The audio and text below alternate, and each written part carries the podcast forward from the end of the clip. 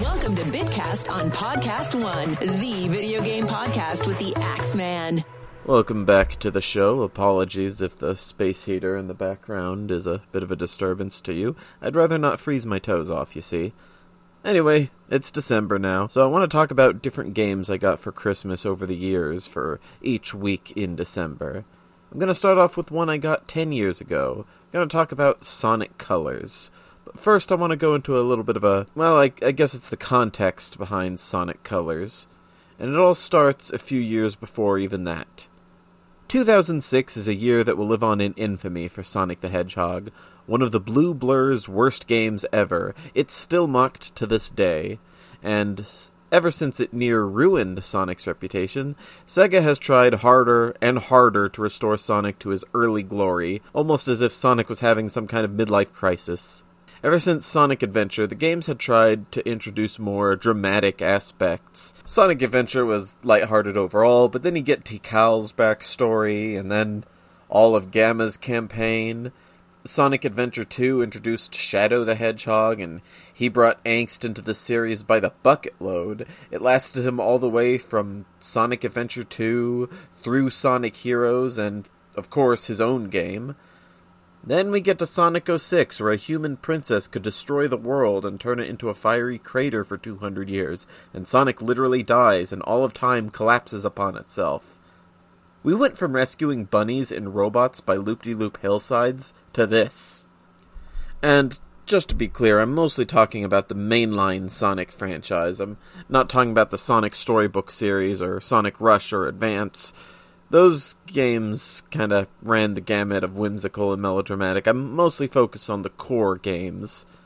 So, after Sonic 06, they went back to the drawing board and ostensibly went for a new approach, one that would shape most of the following games. Fewer main characters, or fewer characters overall, stronger core gameplay that focuses on just one or two styles, not five, cartoonier characters, non creepy Eggman design. Their next bold step was Sonic Unleashed, and it was a mixed bag. They just couldn't quite shake some of their bad habits, namely their need to introduce different gameplay styles that have no business being here. Sonic Unleashed had a daytime and nighttime system, where different stages were exclusive to the time of day, and while the daytime levels are almost universally praised for bringing back and even modernizing familiar Sonic gameplay, the night stages fell short. People enjoyed how the daytime stages emphasized Sonic's speed, just moving as fast as possible, boosting all over the place with all kinds of pomp and flair, with the occasional platforming and even some flirting with 3D in the form of behind the back camera angles during certain sections. What they didn't like was playing as the Werehog at night.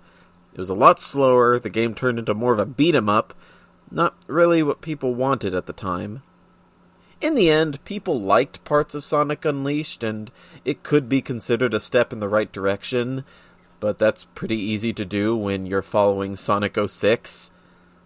Either way, though, Sonic Unleashed wasn't the win that Sega needed.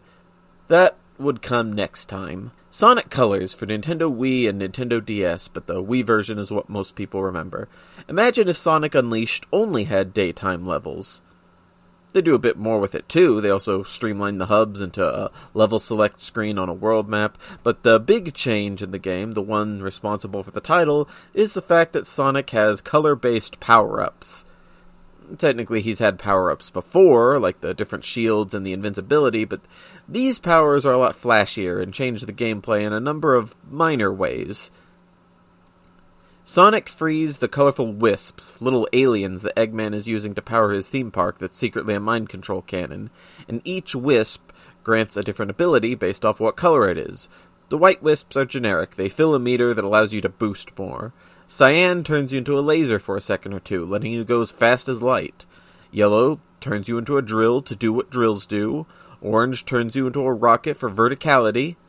Green lets you hover, which is like the rocket, but it's good for more precarious ascents, and you can move along trails of rings. Blue turns you into a cube, while also turning certain blue rings into cubes themselves, creating platforms. Think of it as the P-switch from Mario.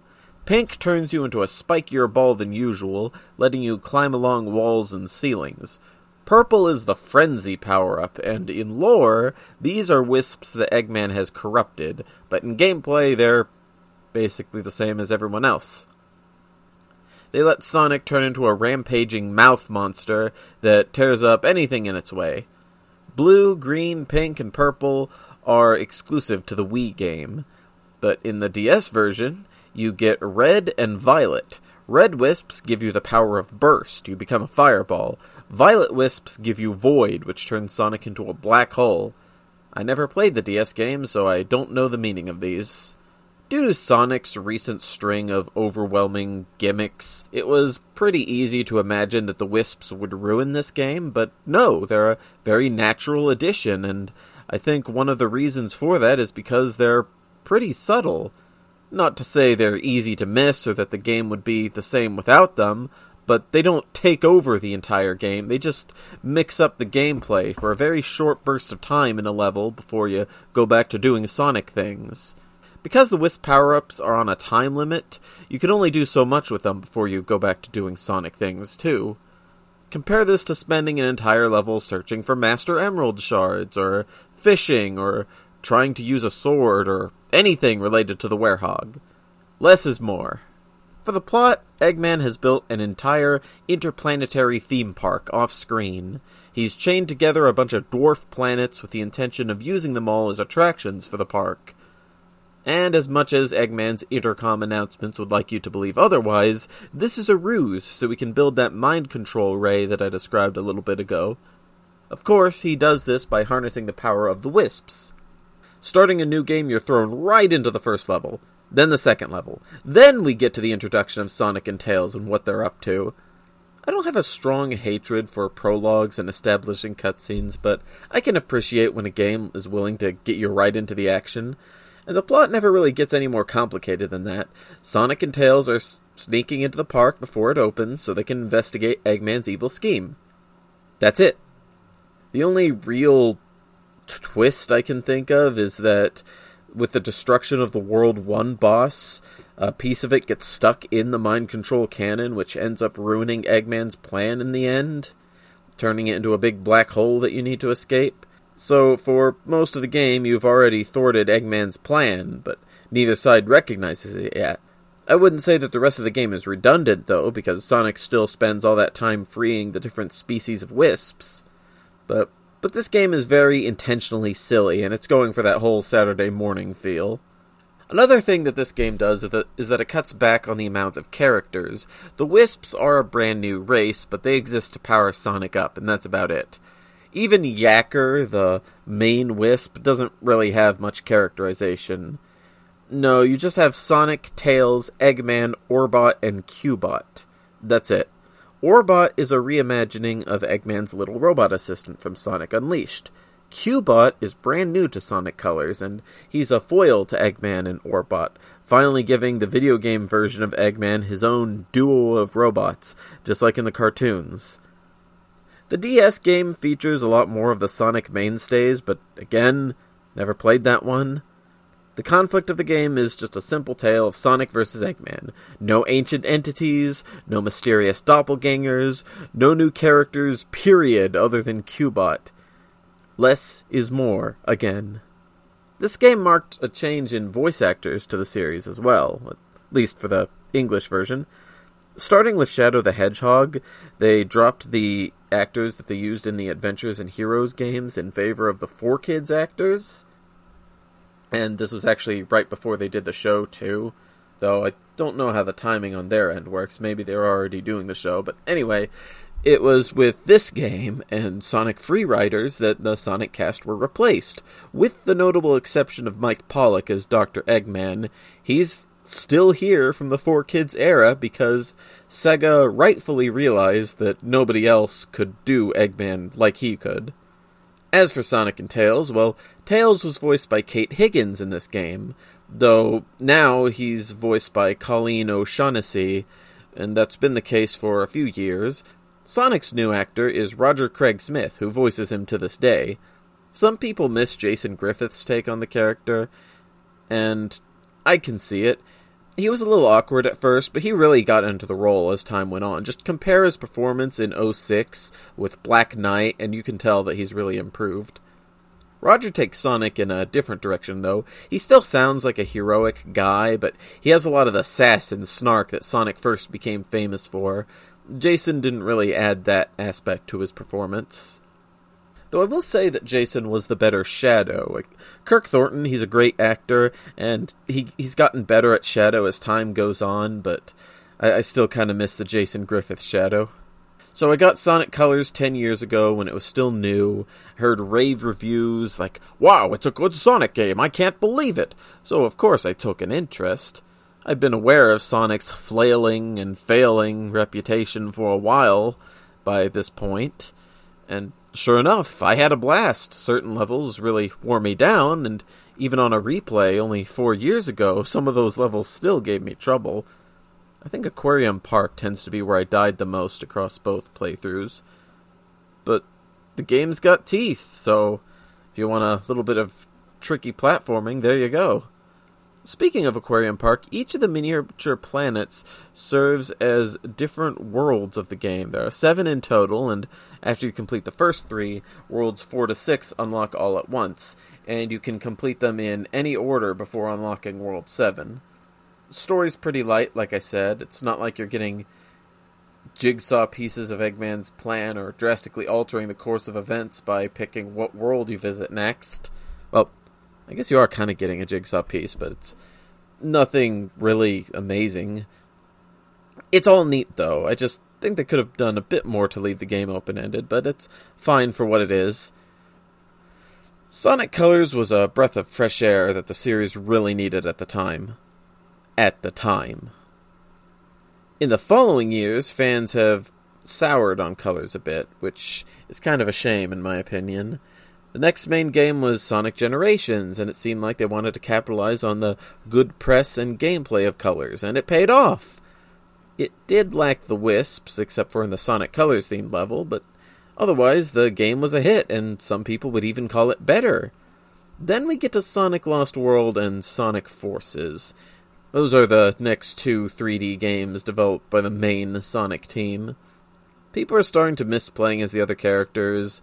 The games being so silly all the time was starting to wear thin. The reliance on Eggman as a final boss was starting to get a little stale. It looked like the team hadn't been able to move on from Sonic Colors, almost like Colors and Generations were a fluke and they wanted to try to remember what went right for those games. They even brought wisps back for no discernible reason other than thinking people would like to use more of them. The wisps in Lost World were very awkward to control. The wisps and forces were actually wispons, wisp weapons, hence the name, that the Avatar character uses, and they are so overpowered that they break the game's difficulty over their knee. So while Sonic Colors revitalized the Sonic series, it looks like it ended up only being a bandage, which is a shame.